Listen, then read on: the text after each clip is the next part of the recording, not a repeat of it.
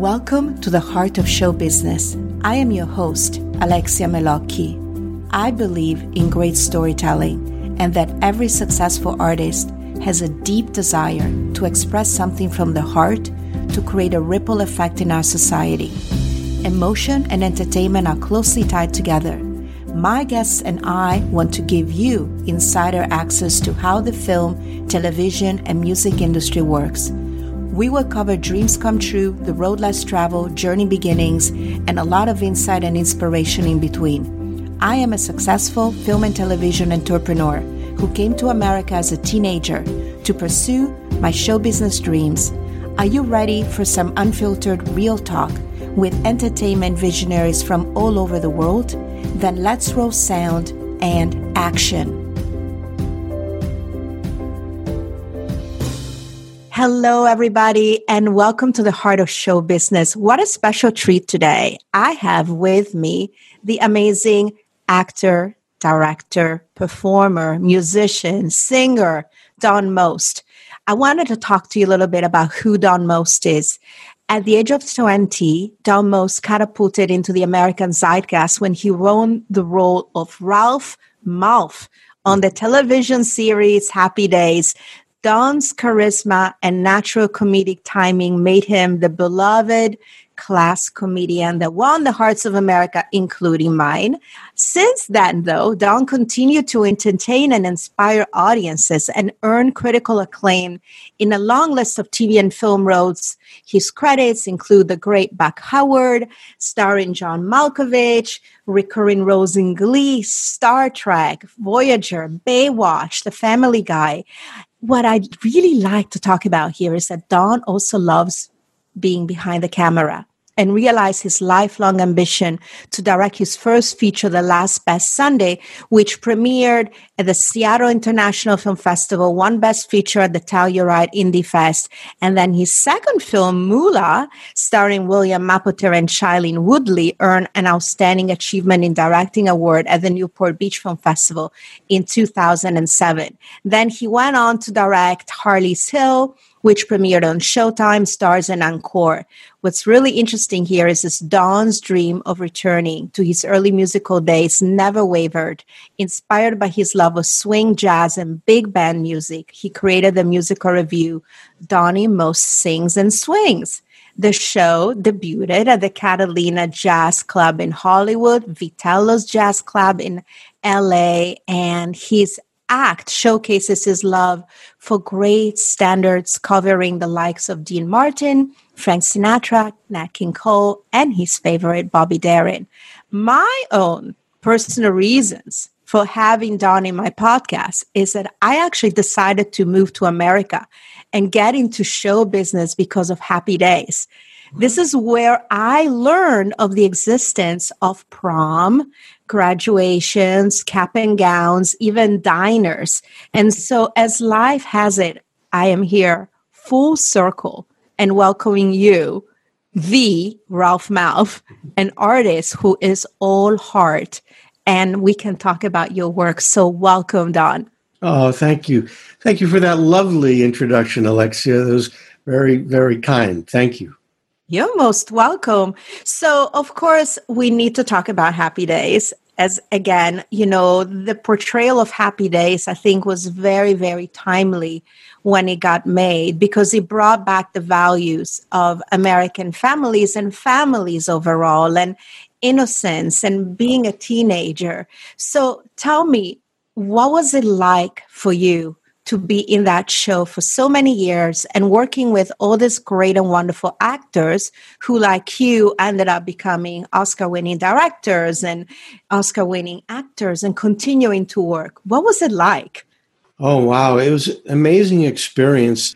You know, we were doing a show about the 50s, and this was early 70s, 73. And, you know, it was a pretty chaotic time, you know, the Vietnam War, and then a lot of you know protests going on, and I think they felt uh, the network that doing a show harkening back to a simpler time and where you know families like you brought up were really important uh, the family unit and great values and garry marshall who created the show you know we found out afterwards this was like his wheelhouse, as as we have seen later on. And they just had a documentary about Garry on ABC, and uh, they got into that. all this, and it was great to see that. But yeah, I mean, I wound up being in in a show with such an amazing cast, like you mentioned, actors like Ron Howard, who had been in the business since he was three and a half, you know, and he was already kind of like a star, but he didn't act like one. He was humble and so centered and set a great example for us so that we didn't get too big in the head, you know. And Henry Winkler, Tom Bosley, who had won the Tony on Broadway, having done Fiorello, and you know, and Marion Ross, such a talent, and Anson Williams and Erin Moran, of course.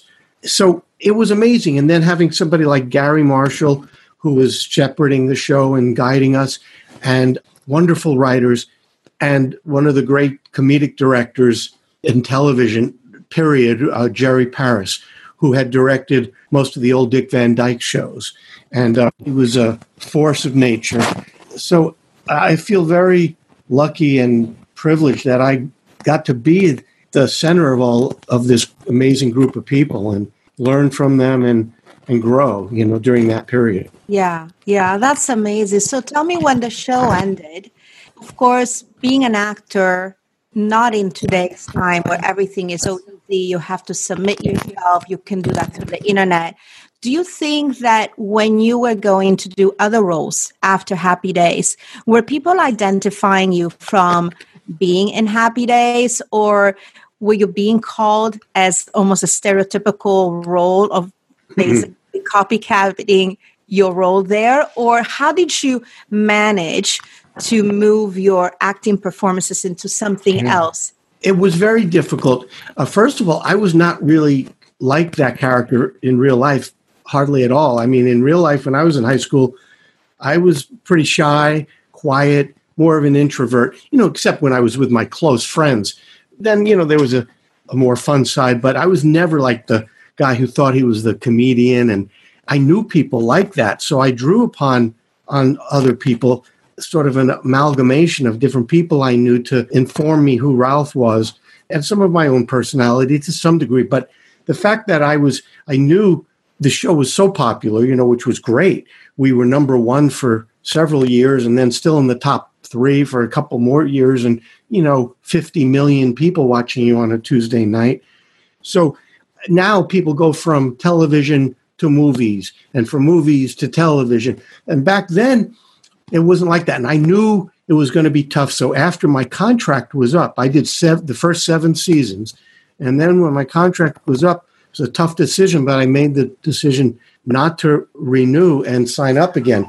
So I kept pecking away at it. You know, I did some theater and then I decided, okay, let me let's look at TV. Maybe I could do some roles that will help show a different side of me and a different side of me as an actor. And I started doing some guest roles in various things and and just sort of chipping away at it and, and trying to open up that steel door again. And you know, it took a while, but I wasn't getting the kinds of roles that I was really hoping to get. It was really difficult to even audition for these, but I was lucky I was able to keep working and hone the craft, and and theater helped a lot.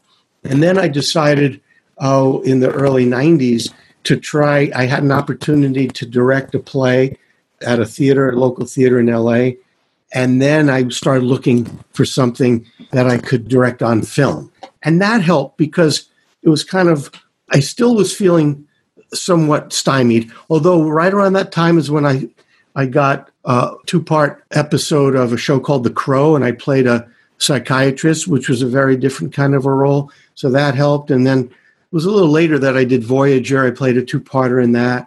Then I got to direct my first film, The Last Best Sunday, which you alluded to, and um, that was a great experience. How was it to transition from being an actor to getting the skills to direct? I mean, obviously, there is a lot of famous actors like Mel Gibson who transitioned into directing, as did Ron Howard. Do you feel that being an actor gives you a little bit of an advantage when it comes to knowing how to direct? Or do yeah. you need to also study the technical aspects of it, or you're just winging it and just working well, with the actors? That's a great question I think actors definitely have an advantage in regard to being able to communicate with other actors, you know, you speak their language, that you've been in their situation, you know the challenges they're facing and how to tackle certain things and communicate. I mean, you know, we all went to all the acting classes and so there's that language that's common to us. So we would have an advantage over, say, a DP, a you know, director of photography. Now he, of course, has the advantage of knowing how to set up the shots. You know, that's his expertise. Or if an editor came in, you know, well, he's got a certain advantage in terms of setting up the shots too. But if you don't get that great performance, and if you don't get that chem, you know, to create an environment so that there's chemistry between them and that they're feeling comfortable and, and free to really be in the moment with each other, then all that technical stuff isn't going to make a great film if you don't have those great performances and knowing who to cast. And actor, you know, I think actors, at least for me, you know, casting is huge, but I've worked with a lot of actors and, and that came easy to me. And because for me, I, I had a, a real interest in photography when I was younger so I was into the composition of shots. And, and then I was lucky enough to work with the first movie that I was in was a small independent film directed by Jonathan Demme. It was only his second film. He went on to do Silence of the Lambs and Philadelphia and on and on. And, you know, so that was my first experience. So, you know, it was a great learning experience. And then I worked with Ron Howard. He wanted to prove that he could direct. So he asked if I would do a film with him, develop it, wanted me to star in it, and we would develop the story. And we started shooting it with him directing. And then halfway through, he got his first assignment to direct a film. So, you know, all of that, and then working with Jerry Paris and Garry Marshall, and then other, you know, a lot of other directors. I watched a lot and and I picked up. I'm not real strong on technical, but yet in terms of, like I said, it's sort of the mind's eye of how I see shots. And I love to collaborate with a DP. I really enjoy that very much. So it was a good sort of combination for me of working with actors, but also loving the visual, loving the, the frame, what's and in I the really, frame. And I really like what you're saying. And it goes to a testament that Hollywood is still a wonderful town and there is friendships that are built on set with certain people that last forever i hear you're talking about working with ron howard you know working with a lot of the people that you're still friends with you know mm-hmm. like henry winkler that you worked on the show but then you remained friends and you ended up collaborating it wasn't like well goodbye see you later you know i'll never mm-hmm. see you again so that's really refreshing so jumping into another completely different direction but very important, you know, because I know that you like to sing.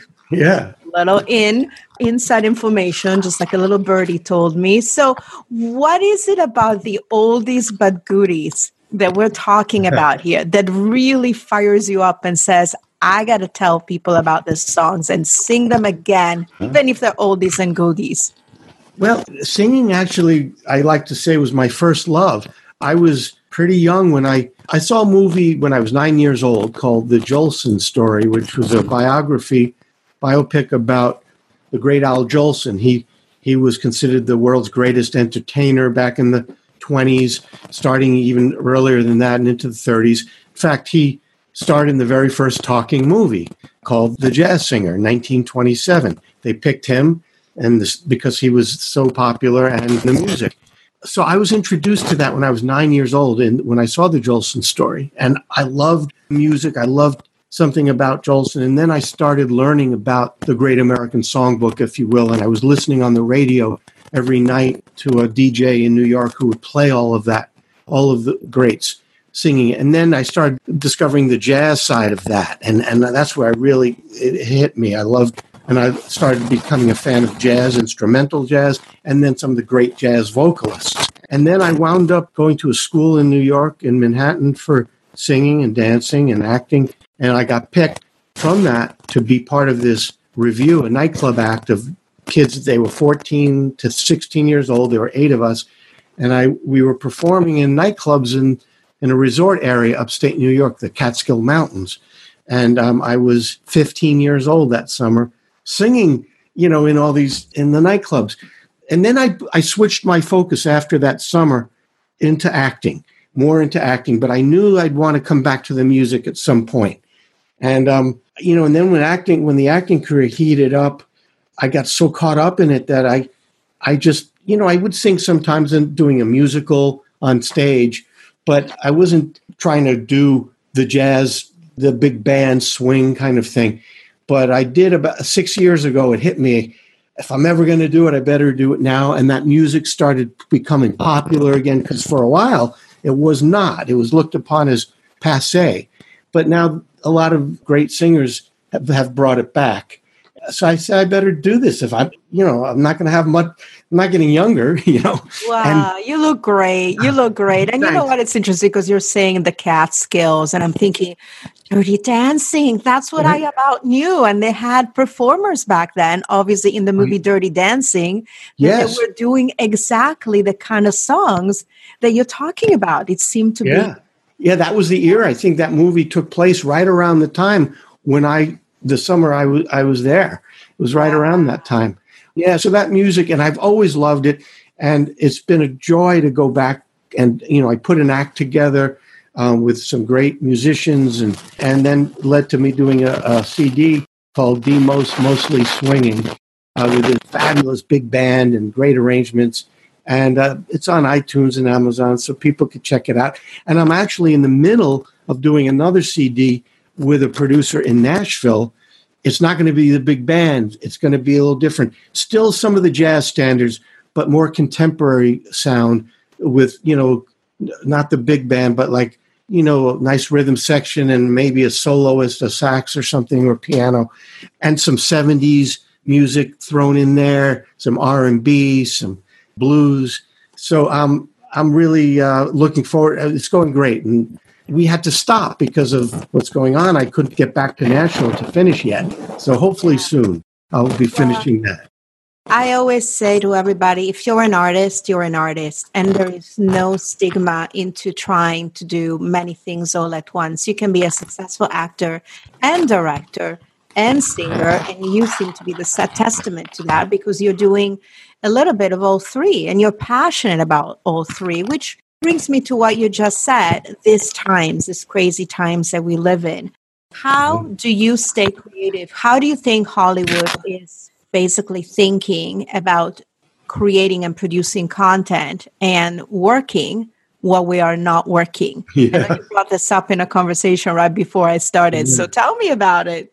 Yeah, uh, it, it is a challenge, that's for sure. I mean, sure, there are people, I think people could be still in the planning stages of what project they want to do when once production is allowed to begin again and and as you you've been involved in that a lot and looking so you could still be putting those together but to actually in production is almost impossible although not completely because uh, i'm involved in a project right now a very smart producer came to me who I'd worked with before and said, We have an idea to do something. We want to stay creative. We want to stay productive, but how can we do it? We have to stay at home. And he came up with this concept.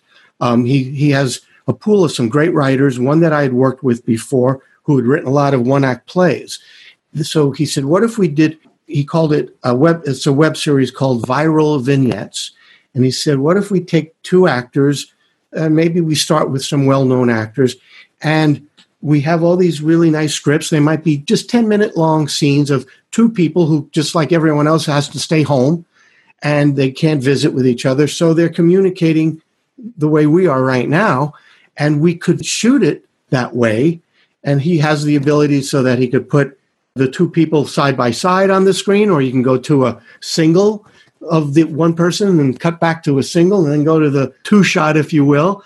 And if the script is really good and the actors get into it, we could make like a, a series. And some of these characters might come back and inter, you know, they might, we'll, we'll have two different actors and two different actors, but then maybe you'll come back and do one with one of the others. So I did the very first one called um, it was called Old Buddies was the name of the episode with wonderful actor named Robert Wuhl, who people know from Hollywood Nights and Batman, and he created Arliss on HBO and played Arliss. And uh, Robert and I had done a play, The Great Sunshine Boys by Neil Simon. So I called him and I said, well, You want to do this with me? And the proceeds, if there are proceeds, are going to the Actors Fund for people, oh. You know, in need. And um, he said, I'm in. And we did it, and it was so much fun. It was a blast. And then I did a second one that just came on with a wonderful actress named Gail O'Grady. And um, people could check it out. It's on for free, it's on YouTube. And if they just look up viral vignettes and then put in my name, and you'll see the two that I've done. And we're doing more. And I just directed one today with two wonderful actresses. So, you know, who knows where it'll go? And maybe it'll turn into something on an ongoing basis. And in the meantime, we try to figure out what our projects will be when things return to normal. Yeah. Well, what a wonderful and inspirational moment. I think we all need to stay creative and we have the advantage that there's so many platforms, there's so many ways that we can get ourselves seen. So, yeah. in closing this wonderful little podcast session that you and I had, what would be a good mindset tip that you would want to give to somebody who wants to start in Hollywood, whether it's acting, directing, being a costume designer? What would be the thing that will help them stay in a positive and hopeful state mm. so hmm. that they can actually continue to pursue their dreams no matter what? Yeah, that's a tough one. A lot of times people have asked me that over the years, and and I'd say it's a tough business. And you know, if you really love it, you know, I, I don't recommend it to people unless you say I just have a real. Pa- you have to have the passion. You have to want to do it more than that. You can't think of anything else you want to do. And if you feel that way, then stick to perseverance is one of the most important things that you can have is is that belief don't let go of that belief and stay with it and the perseverance and and if you really have a passion for doing it, then you'll find ways to hone it, whether it be at, you know, if it's for acting at, at acting classes and meeting other people and other actors and and getting exposed to different things. And just stick with from the heart. And hopefully uh, it will lead you in the right direction. Because who can predict? If i was going to try to predict and lay out chart out my the journey for me i couldn't have done that you know? You just don't. You can't but if I didn't have that desire and passion, I don't think it ever would have happened, you know? So that's the most important part, I think. That's a wonderful piece of advice. And it also adding to that, what you just said, you have to have the hunger to learn about your craft as well. As mm-hmm. Michelangelo mm. said at the age of 87, he says, I'm still learning. Mm. And I think to have the yeah. humility to say, I can be better. I can be better actor. I can be a better uh-huh. director. I can be better writer. It doesn't matter where I'm at in my career. It's a oh, constant oh, learning, right? Absolutely. I I feel I'm doing some of my best work as an actor right now. There's a movie on Amazon Prime right now that I'm in called MBF, aka Man's Best Friend. Um, there are dogs involved, but it's a powerful movie about a wounded vet coming back and trying to get assimilate and something happens and he needs it and i wind up representing uh, being a i'm a defense attorney representing him. And it's a totally different kind of role for me and it was great great experience. And i i really feel doing some of my best work now and i did another film with the same company it's coming out in the fall called lost heart. And again some beautiful script and so yes it's something that you keep evolving and and with the experience and with uh, living through life and maturity, hopefully we should get better. We should keep getting better. Yes, yes, I love that. So, where would the fans look for you? What are your Twitter handles, Insta- Instagram, official site? I would think donmost.com is your. Yeah, donnymost.com. I, uh, my website is woefully not up to date. I will work on that. But but on Facebook, I under Don Most, I have a personal page and a music page uh, for Don Most. And then on Twitter, there's at most underscore Don, at most underscore Don. And then on Instagram is Don Most One. Oh my goodness. This has been such a wonderful, uplifting, happy conversation. We need okay. to stay happy and to just, you know, in tone with happy days. I am hoping that there will be happy days ahead for all of us, all, all of, us. humanity. And thank yes. you so much. Healthy, healthy, happy days. yes, healthy, happy days. Thank you so much for being on my podcast, Don. Oh, my pleasure, Alexi. Thanks for having me. It's been wonderful. Thank you. Thank you. Thank you for listening to this week's episode of The Heart of Show Business. If you enjoyed it, please share it with a friend. You can also subscribe, rate, and review the show on your favorite podcast player.